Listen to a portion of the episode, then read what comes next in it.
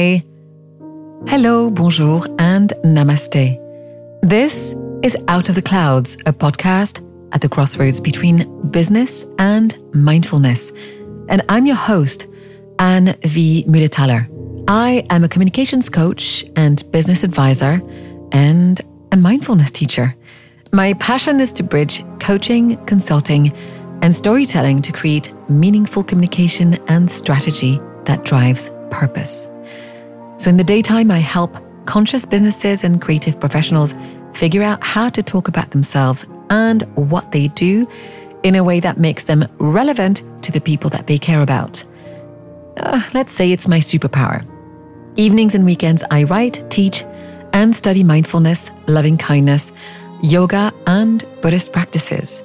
And so in the middle, tying this all together, I host and produce this podcast, Out of the Clouds, a show which, like me, sits at the crossroads between business and mindfulness. Today, I have the great pleasure in bringing you a very, very accomplished guest, Sri Devi Kalidindi. Sri is a consultant psychiatrist, a national clinic leader, a WHO expert consultant, and she's also a leadership and executive coach. And lastly, which we'll talk about today, Sri is an entrepreneur. So in our conversation, she tells me all about how she became a psychiatrist, about the challenges that she and her colleagues are facing as they support patients suffering from severe mental illness, the advances made by her team to support them, and how psychiatrists like herself are often advocates for patients or communities in order to bring them the right care and treatment. We also delve into burnout. Both of us have some direct experience with it, so we talk about how to deal with it, the consequences of it, and we talk about some prevention strategies. Sri also tells me about coaching and how this was a game changer for her into bringing a more proactive and more conscious approach to her own well-being. And then, of course, we talk about klipGlobal, the startup dedicated to providing top-of-the-line well-being and development services to help employees lead healthier, happier, and more fulfilled lives. We talk about how Sri made the choice to offer these tools and resources that are both holistic and science-backed, the idea being to bring preventative care to employees so that they can live their full potential and achieve greatness, and hopefully make a real impact on the world. Now, it is in this context that I met Sri, as I have been offering mindfulness classes to klipGlobal since last year, and it's been a real pleasure to do so. So I am delighted not just to partner with her, but to bring you this interview so that you can find out more about her and klipGlobal's mission. So without further ado, I am going to stop talking and bring you my fascinating interview with Sri Devi Kalidindi. Sri, it's so lovely to have you here today. Thank you so much for being on Out of the Clouds. And it's an absolute pleasure to be here with you. And thank you so much for having me on. I am delighted to be introducing you to our listeners. And as you may already know, I love to start the podcast by asking my guests to tell their story and to do so very freely. And that means pick up from as early as you'd like. I think it's interesting to talk about who we are before reflecting on what we do. So I know it's a big question, but if that's okay with you, would you tell us your story? Thank you, Anne. Yeah, where to begin? So I'm a consultant psychiatrist. I work clinically in London, and I have many other different hats with national and international work that I've done and do.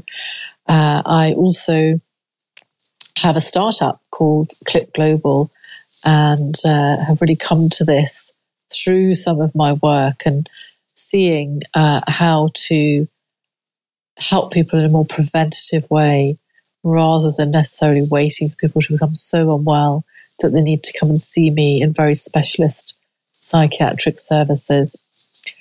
And I guess the reason that I'm telling you this is that there is a thread throughout my kind of story of wanting to help others, of wanting to use my kind of knowledge and empathy to think about how I can support others to be the best that they can be and to relieve their suffering, to, through the coaching part of me, to take them to their higher selves.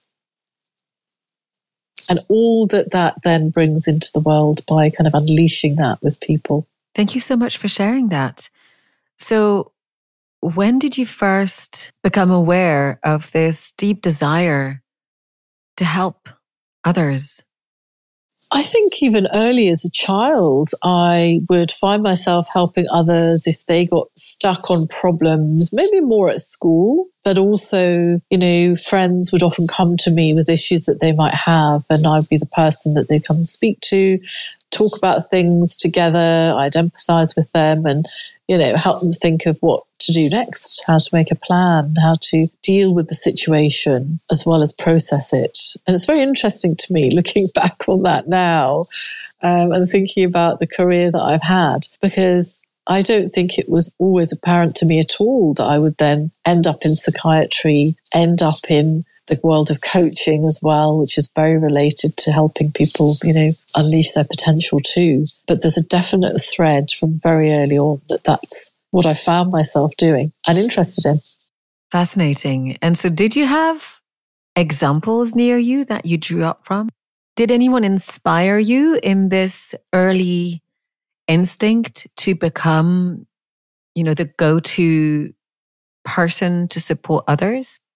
I mean, there's no one obvious that I'm thinking of that was an inspiration that I directly emulated. I guess that what I can say is that there are people certainly who've shaped my understanding of what really, you know, amazing mentors, leaders, supporters, some of the special kind of ways that they have about them. And I'll give you one example. Mm. So Professor Sir Robin Murray now, actually for a long time and very well deserved, as one of my PhD supervisors. And from very early on, I noticed that he had this habit of saying yes. When people came to him with a request, something they might be interested in, an area they wanted to follow, perhaps in research or more broadly, he would say yes. And I spoke to him about this because it was actually quite different from a lot of the other leaders, a lot of other people that I saw around me at that time as a trainee psychiatrist in London. And I brought this up with him. I said, really interesting. It's really inspiring, actually, because you say yes when people come to you with things. And I remember he said to me, well, Sri, unless there's a very good reason to say no, I do say yes, because it gives people that belief in themselves and it gives people that permission to do something that they're really passionate about doing, because that's why they've come and asked me about it. And who knows where that will go? That's always stayed with me. And I don't think, I brought it up with him later, many years ago, and I said, that was something that really stayed with me, that was quite profound for me, actually, just noticing that way and style of leading and mentoring that was very different. And he didn't even really recall the conversation, interestingly, but it was just the way he was. So I think picking up things like that, thinking, gosh, I'm going to be one of those people who says yes when others come to me and doesn't say no and think of all the million reasons why we could say no, but say yes, let's see where it takes us. Thank you so much. That's such a vivid story. It's interesting because I'm trying to be very present with what you're saying, and at the same time, you're making me think about some of the first people my first bosses who actually inspired me and probably molded my work ethic. So tell me, how did young Sri make her way to becoming a psychiatrist? So how did I become a psychiatrist? Very good question. I was always surrounded by other doctors growing up. My father's a doctor, psychiatrist, in fact. Interestingly, many of them would try and put me off. They'd say, oh gosh, it's really hard work. It's not very well rewarded. People take you for granted. Lots of kind of negative things. And I think part of that was because a lot of the doctors I was surrounded by were people who'd come from abroad. There were other Indian doctors, and I think were not probably really well treated, particularly at that time. So I think that they did experience a lot of prejudice, a lot of being held back in their careers, a lot of, doing the dog's body work and not really being rewarded. And as I reflect on that now, I think probably that's where a lot of that came from, because actually they did love their jobs at a certain level. They loved helping people. They loved being the person who could change lives and save lives. So I was surrounded by that all the time. For growing up, actually, they always thought I would be a doctor. It's the only thing that I wanted to be, other than very fleetingly a lawyer. And I quickly decided that I didn't know anybody in law. I didn't know even how to do that, what the career would look like in that space. And so I landed on medicine, went through, always loved sciences through school, so it felt very natural to me. Went on, got into med school in London, and have always been in London since. From very early on, I found endocrinology really fascinating, which is the study of hormones. So things like diabetes, infertility due to hormonal reasons, pituitary gland issues, sort of so many different thyroid, so many different conditions that arise from our hormones not working as they should. So I prepared for that, did summer jobs, research in the labs, etc., that were linked to that in order that I could go and do the professorial job, which I did in endocrinology and carried on down that route. But then, very early on in my junior doctor years, I'd qualified, I was practicing as a doctor, as a junior doctor, they call them until you're consultant. And I found that it was just so busy on the wards to the point where I would be rushing around, doing all the things I needed to do, listening to chest, writing in the charts, all of those things.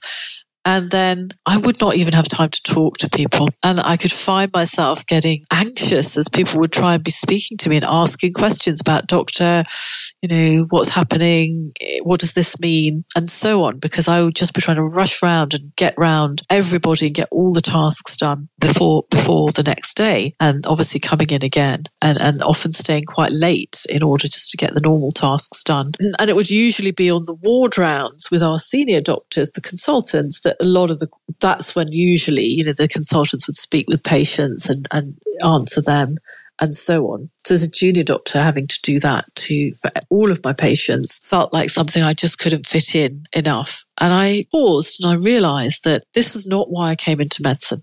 I wanted to speak to people. I wanted to build that rapport and that therapeutic relationship with them. And so I decided to look around and think what else I wanted to do. So from this very hard to get into medical rotation in London, I moved to psychiatry at the Maudsley, and I absolutely loved it.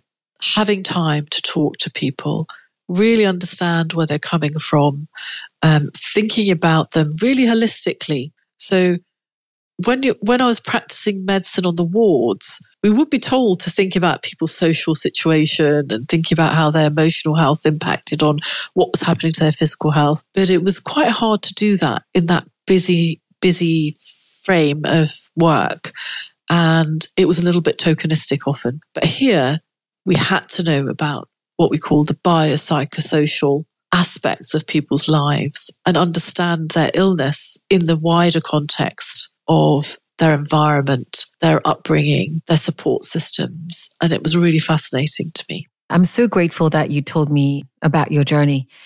Interestingly, it echoes, I don't know whether you've read or heard about Dan Siegel, who wrote a really great book called Mindsight.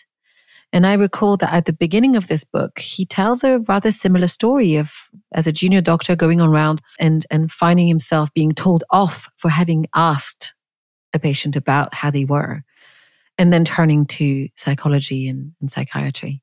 Now, you have been practicing for how many years now? Well, for more than 25 years. It's been a minute.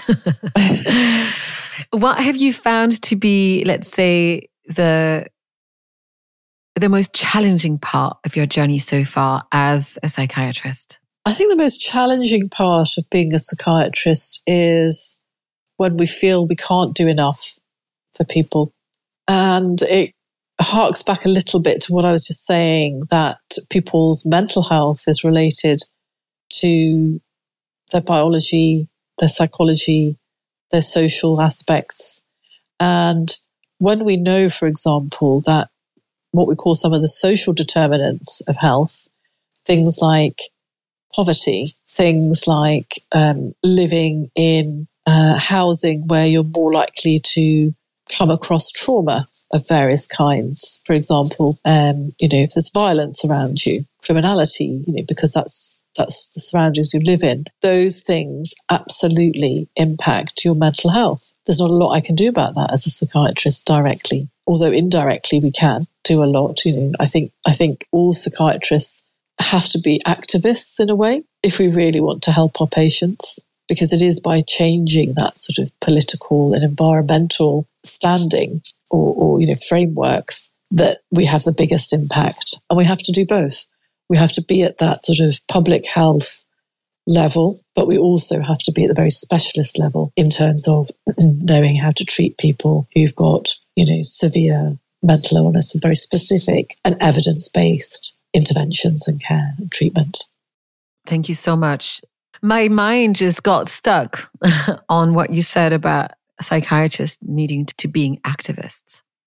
Yeah, I find myself being an advocate all the time, and we have to be. If I think about just, obviously without giving any kind of confidential information away, patients of mine who have been done really, really well and have been ready to move into their own supported flats from, say, residential care or hospitals, and then what we may find is that those particular settings are not used to taking people with mental illness and are worried or scared. There's still a kind of stigma around it in many places. And so I remember one time when we did the work, first of all, I didn't even understand why they weren't accepting my patient into their sort of special sheltered home.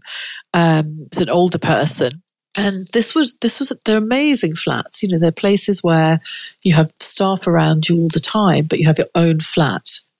So your own front door, which many of my patients haven't had for many years as well, because of the nature of and the severity of their illness. And they weren't allowing or accepting my patient, and they were stuck on in a residential care setting, which was not very conducive to their kind of well-being. And it wasn't what they wanted, and they were much more able now to live more independently. I understood then from speaking with the manager that they didn't feel comfortable about taking somebody with mental illness. So what we did was we worked with them closely. We did some training for the staff so that they felt more comfortable with it. They got to know us and trust us. And also we were very clear that when people call us for our patients because they're worried in any way, we can come the same day. And over time, so they did that for one person. They moved one person in. That person said to me, thank you, doctor. It's the first time in 40 years I've had my own front door. It's the first time I've been able to have my own space, invite my own family, eat the food that I want to eat and cook. It's a huge life-changing opportunity for that person. And that's why in so many ways I've really understood that we have to be advocates. Another example I'll give you in terms of having to be an advocate is often people with serious mental illness find it challenging to get physical health care for all sorts of reasons. A very simple one would be not being able to get up in time because of the meds and because of their illness, maybe broken sleep, etc., to wake up in time to phone for a GP appointment in the morning when the appointments are available. And simple things like that mean that we have to help them to find workarounds so they can still access physical health care in a better way that's more proactive for them. Thanks. I really appreciate you digging into this, and I can already feel like it's an important part of what I'm learning from our interview, from our conversation. Now, I wanted to touch the subject of burnout.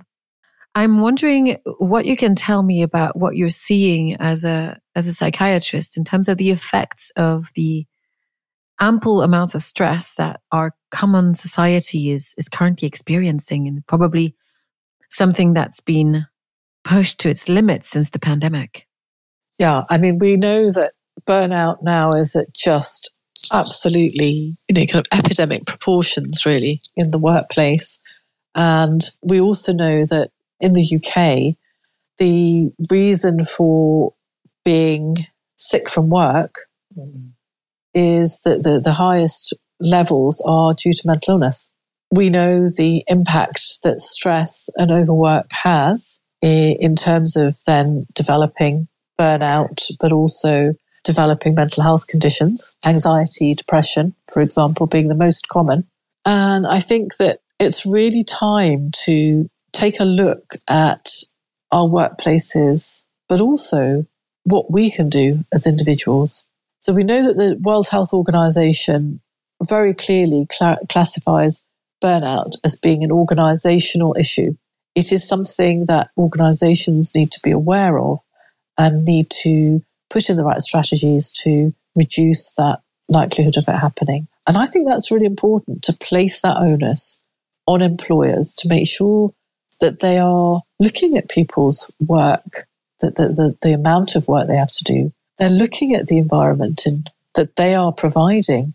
That's the only way that I think we're going to really get to grips with this kind of epidemic that we have of burnout at a strategic, structural level.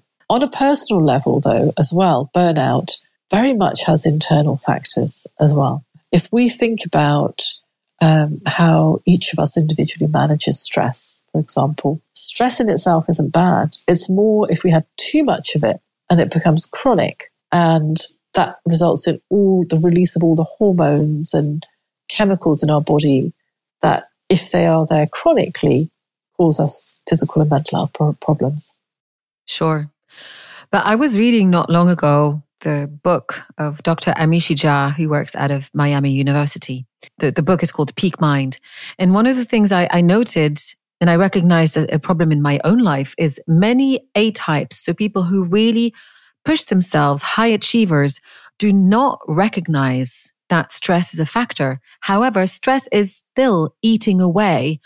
The physical effects of stress are happening, but they don't realize that's the case. What can we do for those people who simply do not understand that they need to lower the stress? I feel as though it's about education and thinking about how we use our time every day. We brush our teeth every day, twice a day for 2 minutes. We're used to that. We grow up with that as being the norm. We know what happens when we don't.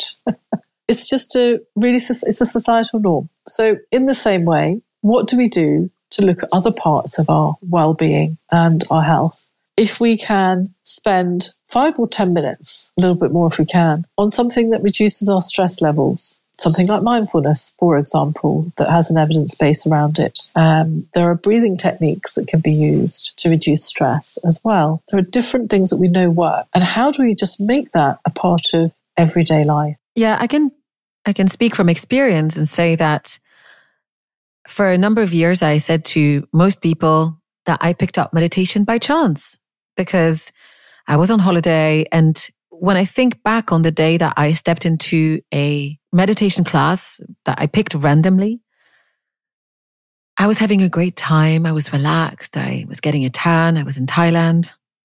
But if I actually look back, which I finally did, and really examine the situation, the context that I was in, I was on the verge of burnout myself. And so I like to tell the story that at the end of the meditation class, which was a loving kindness or metta, our instructor said, "Imagine how powerful it would be if someone were to do this every day." And I really, really remember my internal voice going, "Challenge accepted." And I walked back, yeah. And my inner voice was very nerdy. And I remember I didn't go and I didn't speak to the instructor. I just walked back to my room. And as I walked back, I strategized. How will I make sure that I do this every day? I've heard that, 21 days is the minimum required to set a practice. I've heard 40 days. And so my very sharp intellect just decided to do it every day for 6 months. And I just thought that should do it. At no point did I actually try to poke around the decision making, but I went back to Paris where I lived at the time. And it really did change my life.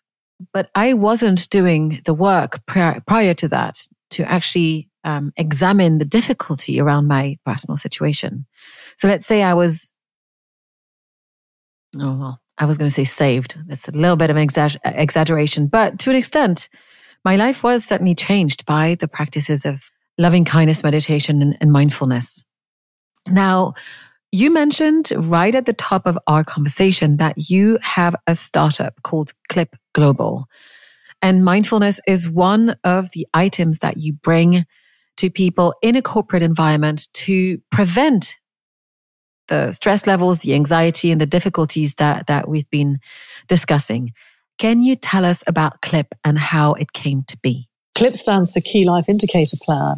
So looking at the different key life indicators in your life.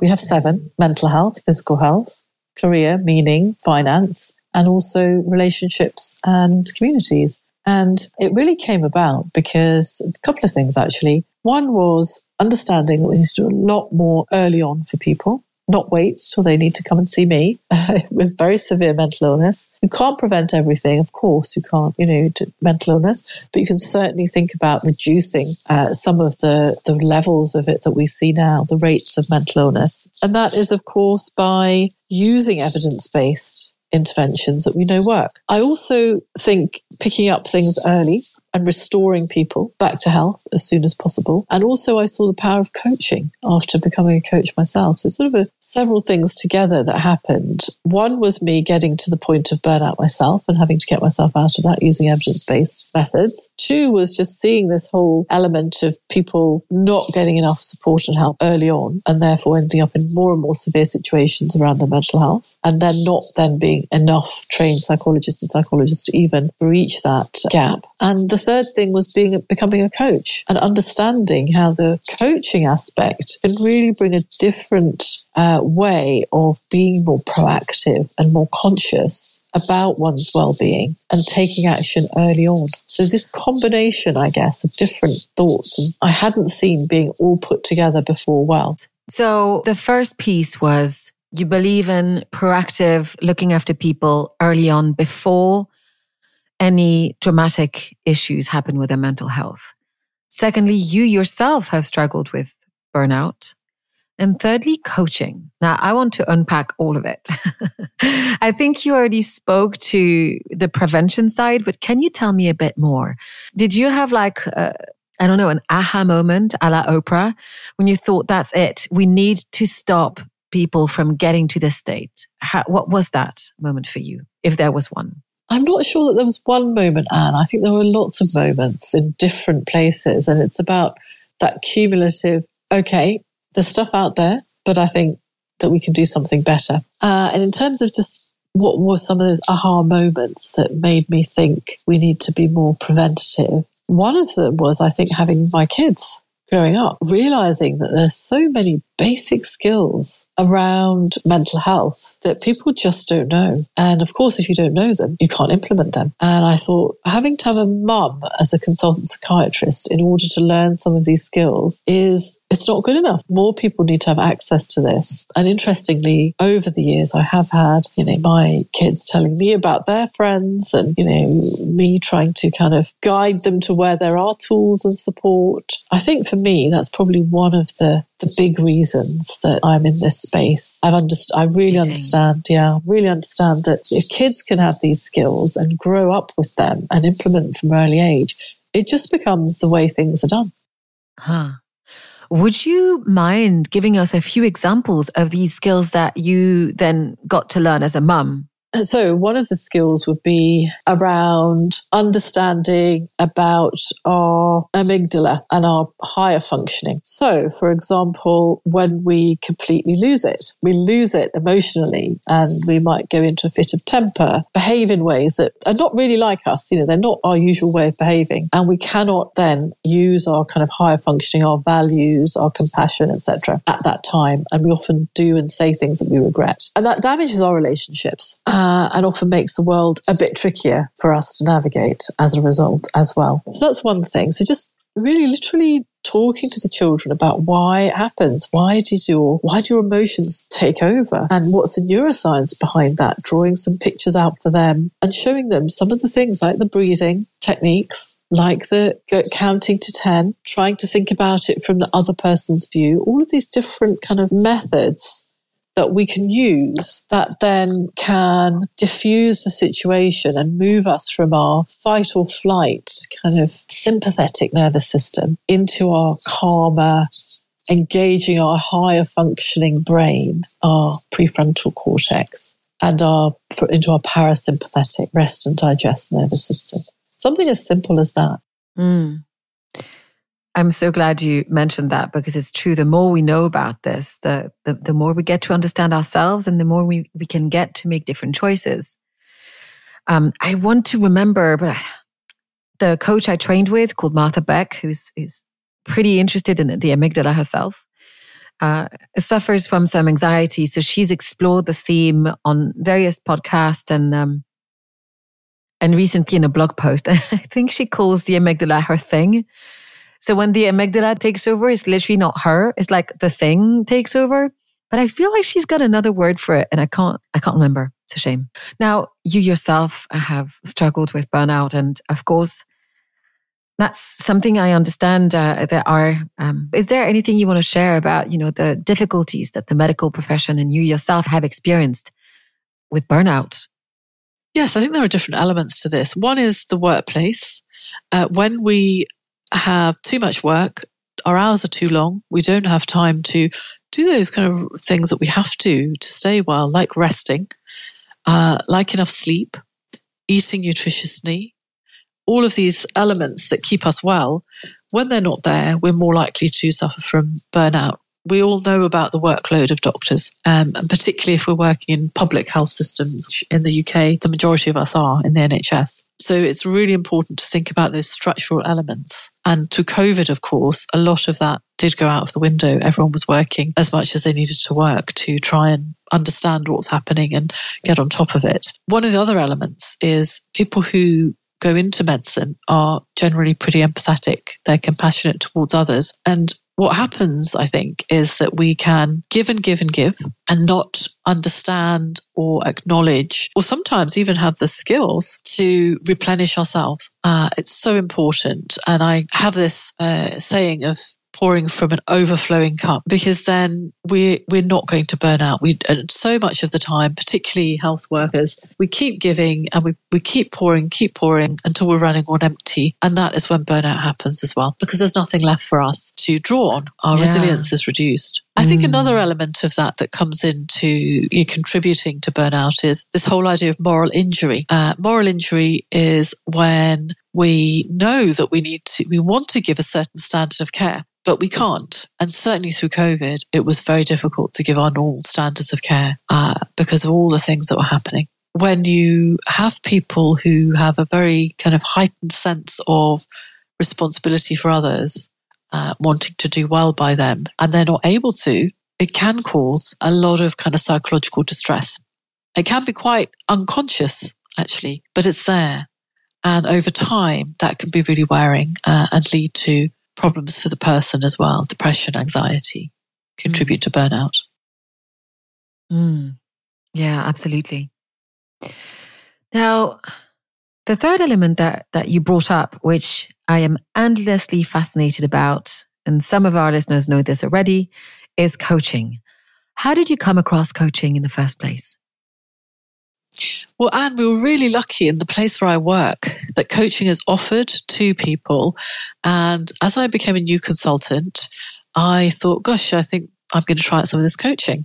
So I talked to others. I got one of the coaches through work, who was such an eye-opener for me to have somebody as a thinking partner with that positive regard for me, who helped me to make some of those connections about why I think and behave in the ways that I do at a deeper level. It's not therapy, but there are some, for me, parallels I could draw with that kind of increasing one's self-knowledge, increasing the understanding of what makes me tick and what makes me behave in certain ways. That was very powerful for me. Mm. And I could just see how the utility of that to really kind of unlock people's higher selves and higher potential, and then how that impacts on how they turn up and the teams that they work with, and even at home, of course, as well. So I was very struck by that. And when I had the opportunity, I sort of took some of the different coaching training within my organisation and eventually did the whole kind of 1 year with the 100 hours of one-to-one as well that it takes to become a practitioner level coach with the EMCC. I absolutely love coaching. It's a privilege and it's a joy. I coach different people, different kinds of people.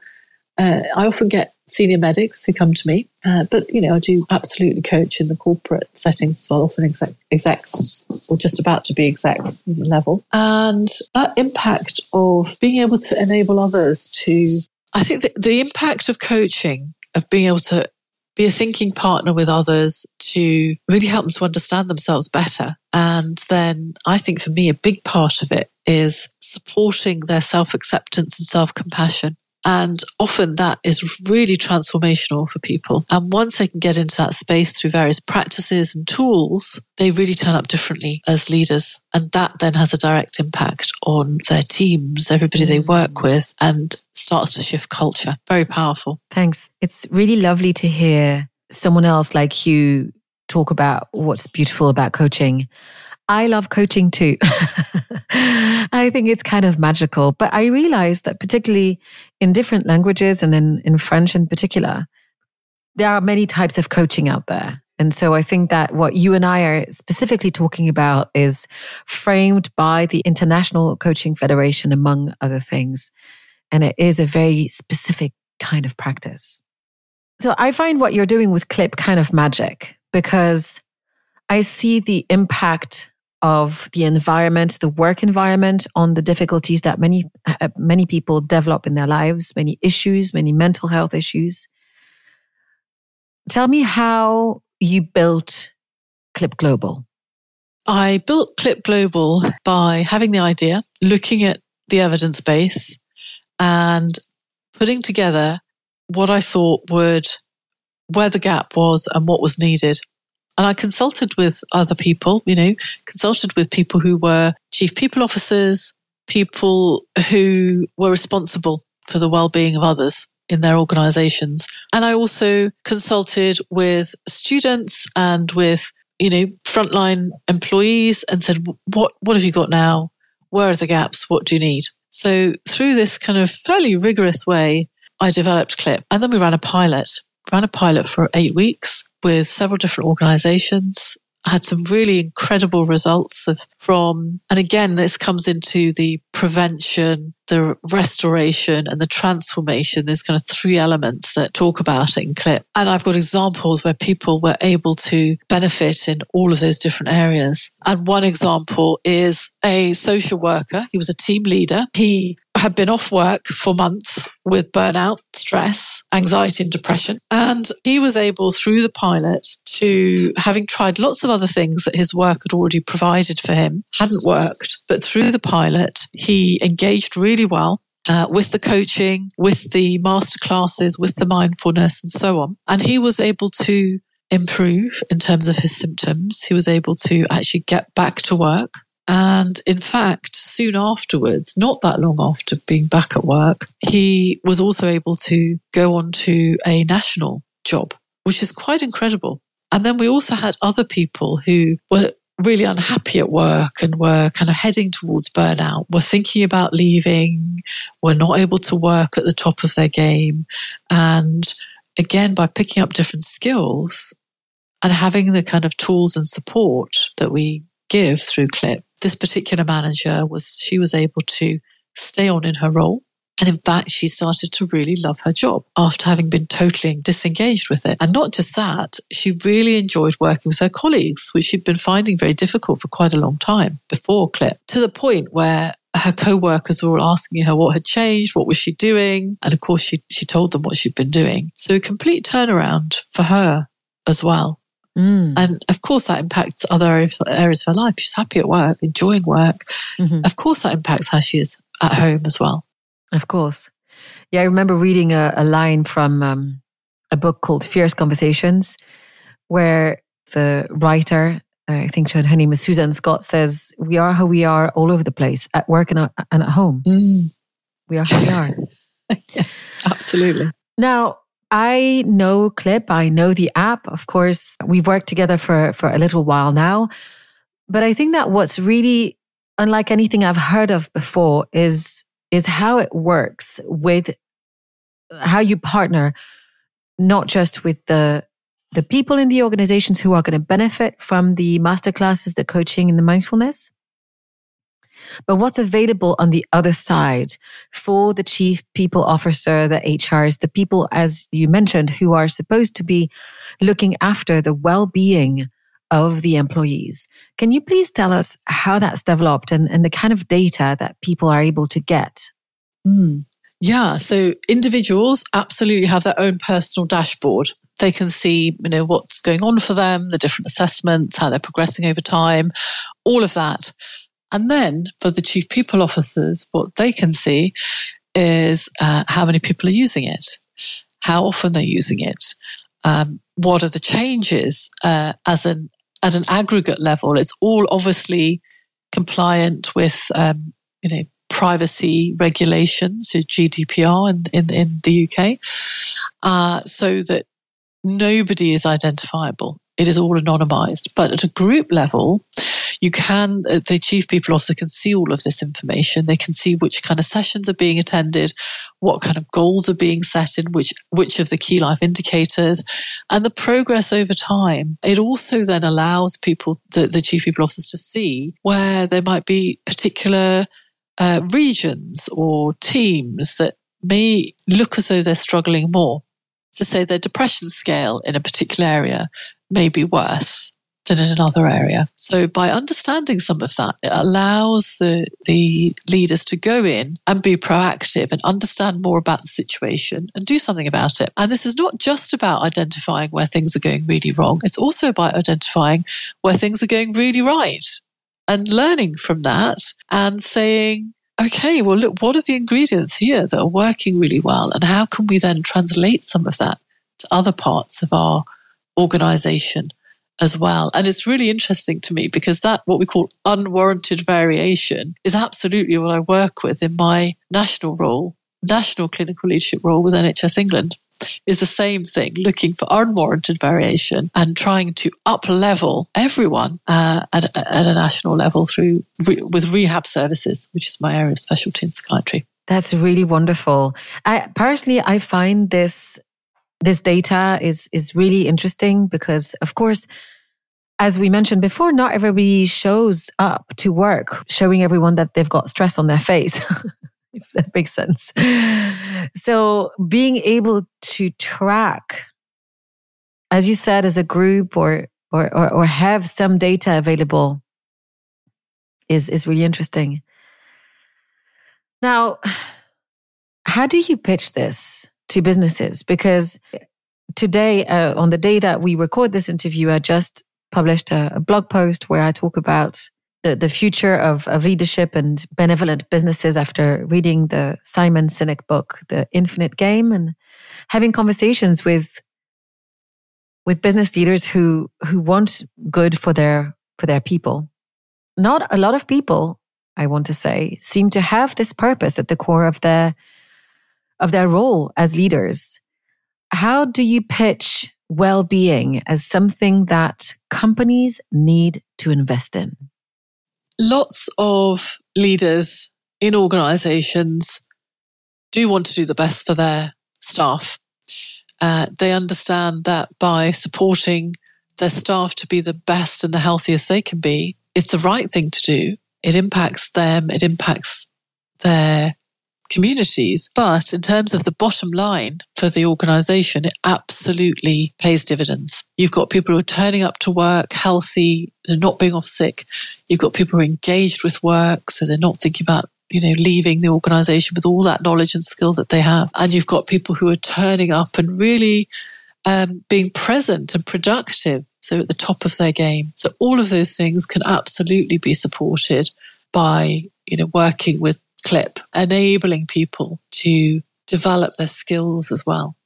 Do you have case studies that you can share if anybody's interested? Because I find that oftentimes in the conversations I have, even with lovely people that I'm friends with, the bottom line is really what comes up first, right? People really want to make their sales and want to be able to go on to find growth in their business and do not put wellness at the top of the agenda. I hear you, and I believe in what you're saying 100%, but do you have case studies or things that you can share to show the opportunity for further growth when employers really put well-being at the heart of their people strategy? Yes, we do have case studies, and there's so much evidence now, Anne, about this. It's really irrefutable, the evidence.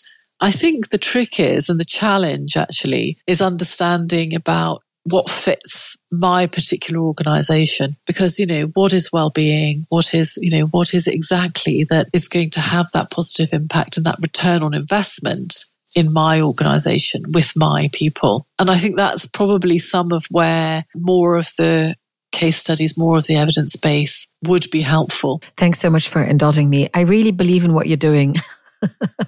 I want to hear more about how we can persuade people to invest in this kind of programs.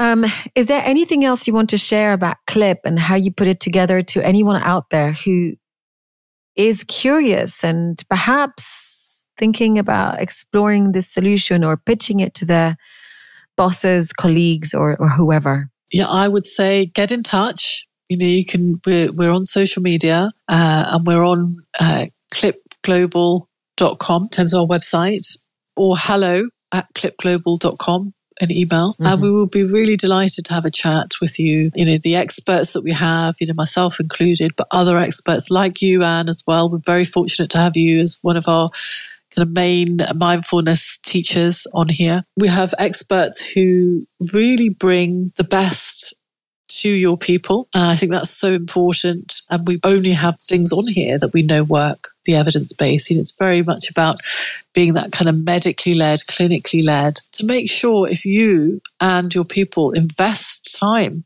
in using Klip, that you're going to get the kind of biggest return on investment that's possible. But time is one of our most valuable assets.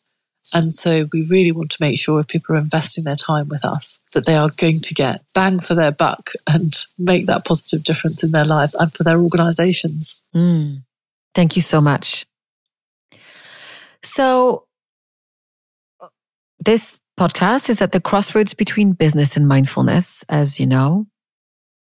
And so I like to ask my guests to tell their own stories around meditation in particular, if that's something that they practice, mindfulness, or anything else that helps ground them, that helps bring them into presence, or perhaps using another word that you used earlier, bringing them to their highest self, whatever that may mean for them.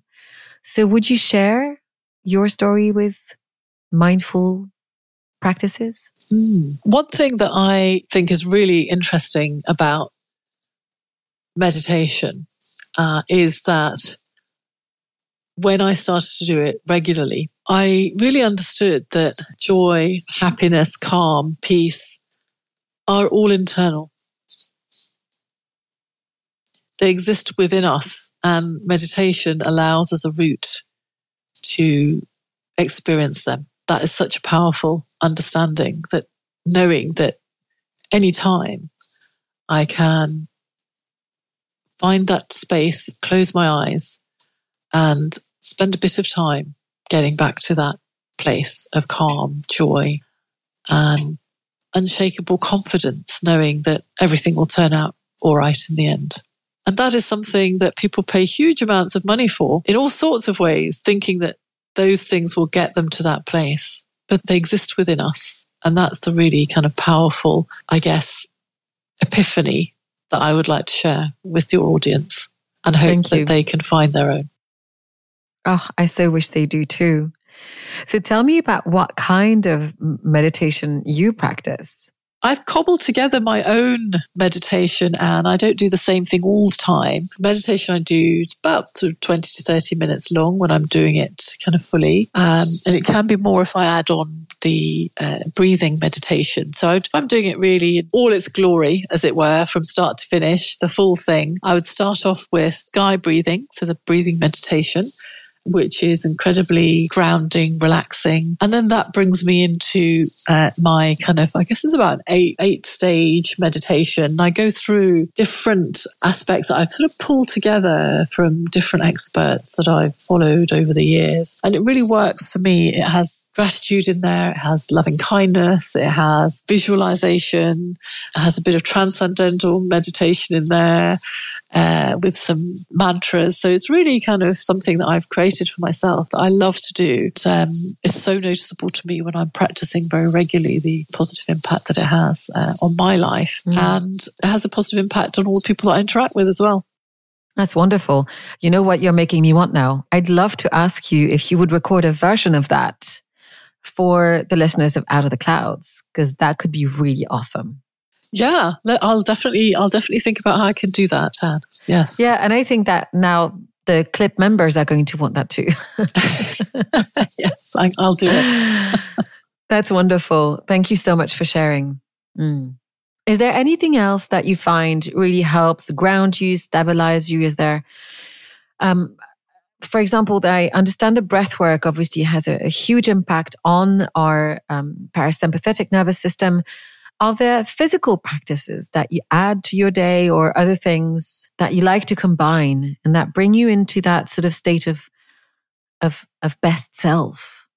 Well, I mean, I think that the whole kind of cold therapy is really interesting, the hot and cold. And I will, not every day, I'll admit, but I will have my kind of initial cold shower before turning up onto the hot water. And the evidence there seems quite interesting to me. And this idea that you can train your body to manage stress better as a result of, having that kind of cold shock.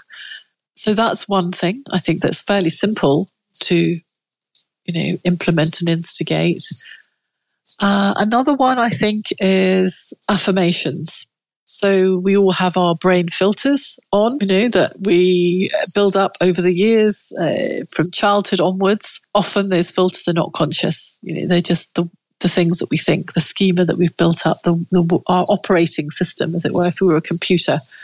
And we don't know all the workings of it. Affirmations can really help us to, I guess, fix certain bugs or up-level parts of our operating system. Yeah, I think just finding times where we use particular affirmations would change over time, depending on what we need.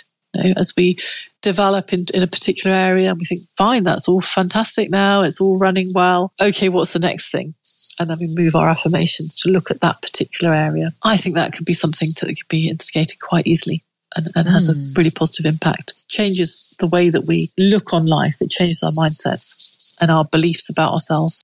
Tell me about your role for NHS England. I work in NHS England as National Clinical Lead for getting it right first time in mental health rehabilitation. So what that means is that for the specialty of mental health rehabilitation, I lead a national programme which at its core is a quality improvement programme. So we collect the data from all of the different hospitals and community teams around the country for rehab and we then benchmark them. So we can see which areas are doing really well, which areas are doing less well. And then what we've done over the last couple of years is gone out on what we call deep dives or peer reviews, where we sit with the executives of those organisations and the clinicians and the operational staff and, where possible, carers and patients as well. And sometimes commissioners too. And we talk about what their data tells them and how that translates or how that relates to the evidence base and good practice. And then we work with them to create an action plan to up-level their services and up-level the outcomes for the patients and the organisation. And we've had some really fantastic results in terms of having fewer people being sent a long way from home for their services, which has all sorts of issues when they're sent far away from home to inpatient care. We've had hospitals all across, or trusts all across the country, opening their community rehab teams. And we, for the first time, had investment in this area after decades of no investment at all. So all of these things are really positive. And we've also had some national nice guidance in this space too, with the regulators working with us, with the sort of Health Education England team working with us, all to really think about the ecosystem of improving rehab services across the country. That's fantastic. And I'm so happy for you that you finally had an investment. I'm sure that you and everyone that you work with must be thrilled to be working on this program, which sounds so, so important. Well, I wanted to add for the listeners that in 2017, you, Sri, were awarded the title of Psychiatrist of the Year by the Royal College of Psychiatrists. And in 2018, you received a CBE from Her Late Majesty the Queen. So can you tell me about how these honors felt or feel in the context of the work that you do? Yeah, thank you, Anne. I guess a couple of things. One is that they were totally unexpected. They came sort of from left field. Absolutely wonderful to receive them. And, you know, massive privilege, obviously. And for me, it was about acknowledging and raising the profile of the people that I work with, both in terms of my, patient group and their families and the staff as well. And so for me, that's why I was so delighted to receive them, because it raised the profile of rehab. It's so important because so much follows when that attention has been given. So for me, those awards helped do that. The other thing was that the awards for me was an opportunity to share my gratitude with my family, my friends, my colleagues, and my patients, but particularly, I guess, my closest family, because all that I've achieved, absolutely has been because I've had their support, their love, their unconditional backing of me and belief. And I was really able to share that with them, which was just wonderful and meant so much to me, to be able to acknowledge their support and actually being a big part of the reason why I achieved these awards. That's so lovely to hear. Congratulations. I have to say it does sound like you really deserve this. And I know that it radiates on all of the teams that support you and the work that you do. Now, I would like to take you to my favorite closing questions. Which I know can be very hard, so I apologize in advance for putting you on the spot. But then again, I have to say it is such a thrill and such a pleasure to actually hear from each of my guests. I get delight every time I hear you all answer those questions. The first one is, what is a favorite word? And one you could tattoo on yourself. And what I mean by that is a word that you could live with or live by. Wow. One word. Okay. I know it's tough. I would say joy. Mm. It's one of my core values because why are we here? We want to experience joy as people, as human beings. And I think it is our natural right to do so as well. So for me, it would be, I happily have joy tattooed somewhere. I don't really believe in having tattoos personally, but, sure. But actually maybe I might have that particular word tattooed on me. What does connection mean to you? Connection is everything. Connection to ourselves. And when we lose connection with ourselves, things like depression, anxiety, I think follow, and an inability to, believe in ourselves, trust ourselves, be our best selves. So that's connection is core. And connection to others it's what we're here for. We are hardwired for it. It can be in different ways, not everybody connects in the same way, but it is crucial to our own well-being and to us living from science, long, healthy, happy lives. Connection is key to that. Mm. What song best represents you?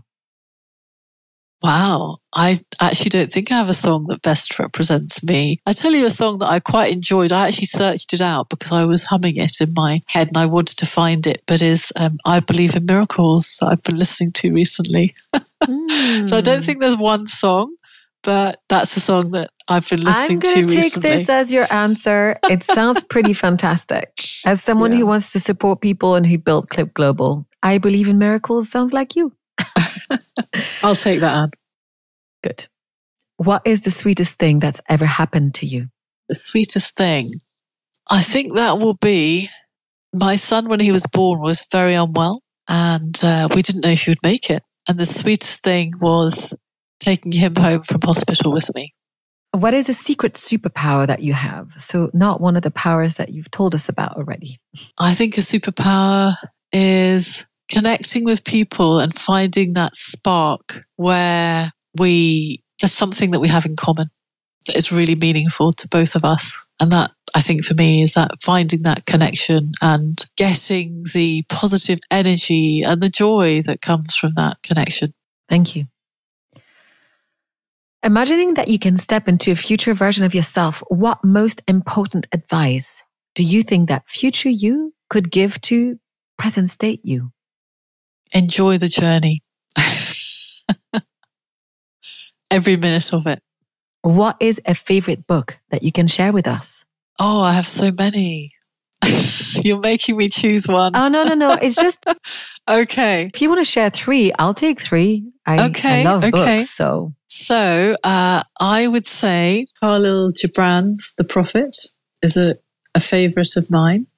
And I remember reading various passages from that and that really resonating. And now to my last and favourite question. Sri, what brings you happiness? Lots of things bring me happiness. Well, the main thing that brings me happiness is connecting with other people. My family, of course, but with friends, colleagues, patients, it's connection. Thank you so much. We're a couple of minutes past the hour and I know you have a hard stop, but I'm so grateful that we had all this time today to explore your story, the work you do, and to tell people about klipGlobal. I hope that you'll get many requests following this podcast going live. If people want to get in touch with you, would you kindly tell me where they can find you?